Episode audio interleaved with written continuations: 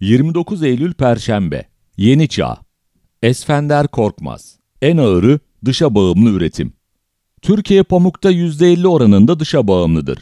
A B D'li üreticilerle Türk iplikçiler dokuz ay önce üç dolardan anlaşma yaptı. Ancak lojistik sıkıntıyı gerekçe göstererek pamuğu göndermediler. Şimdi A B D'de pamuk bir buçuk dolara geriledi ama Türkiye pamuğu üç dolardan alıyor.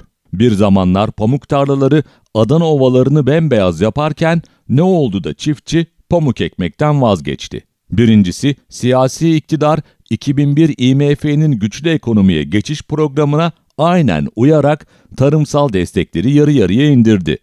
Daha sonra iki bin altıda tarım yasası çıkardı, tarım desteklerinin gayri safi yurt içi hasılanın yüzde birinden az olmayacağı yasada yer aldı.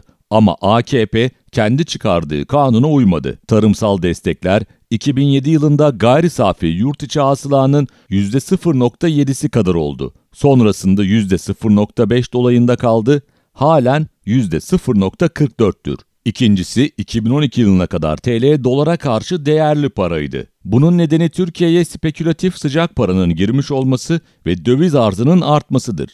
T L değerli para olunca imalatçı için pamuk ithal etmek daha ucuza geldi. İplik üretimi dışa bağımlı oldu. iki bin on sekiz sonrasında kur arttı fakat tarımsal girdi de ithal olduğu için bu defa pamuk üretim maliyetleri de arttı. Bu nedenle pamuk ekmek çiftçiye cazip gelmedi. Aslında Türkiye her sektörde ithal girdiye bağımlı üretim yapıyor. İthal girdi oranı enerjide yüzde yetmiş dört, gübrede yüzde yetmiş iki, demir çelikte yüzde altmış dokuz, kimyasallarda yüzde altmış yedidir. Türkiye iki bin üç yılından iki bin yirmi iki Temmuz ayına kadar altı yüz altmış üç milyar dolar cari açık verdi.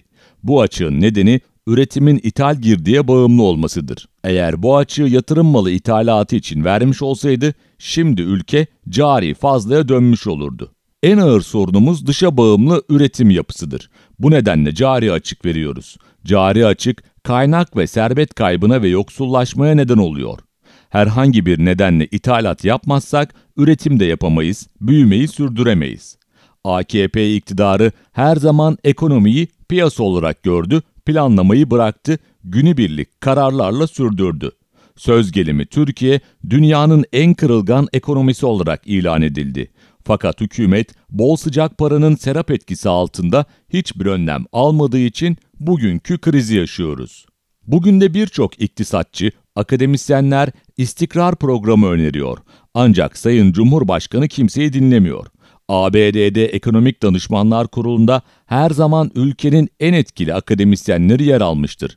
Söz gelimi Bill Clinton hükümetinde bin dokuz yüz doksan beş ve bin dokuz yüz doksan yedi yılları arası Ekonomik Danışmanlar Kurulu'nun başkanı Nobel ödülü alan Joseph Stiglitz'ti.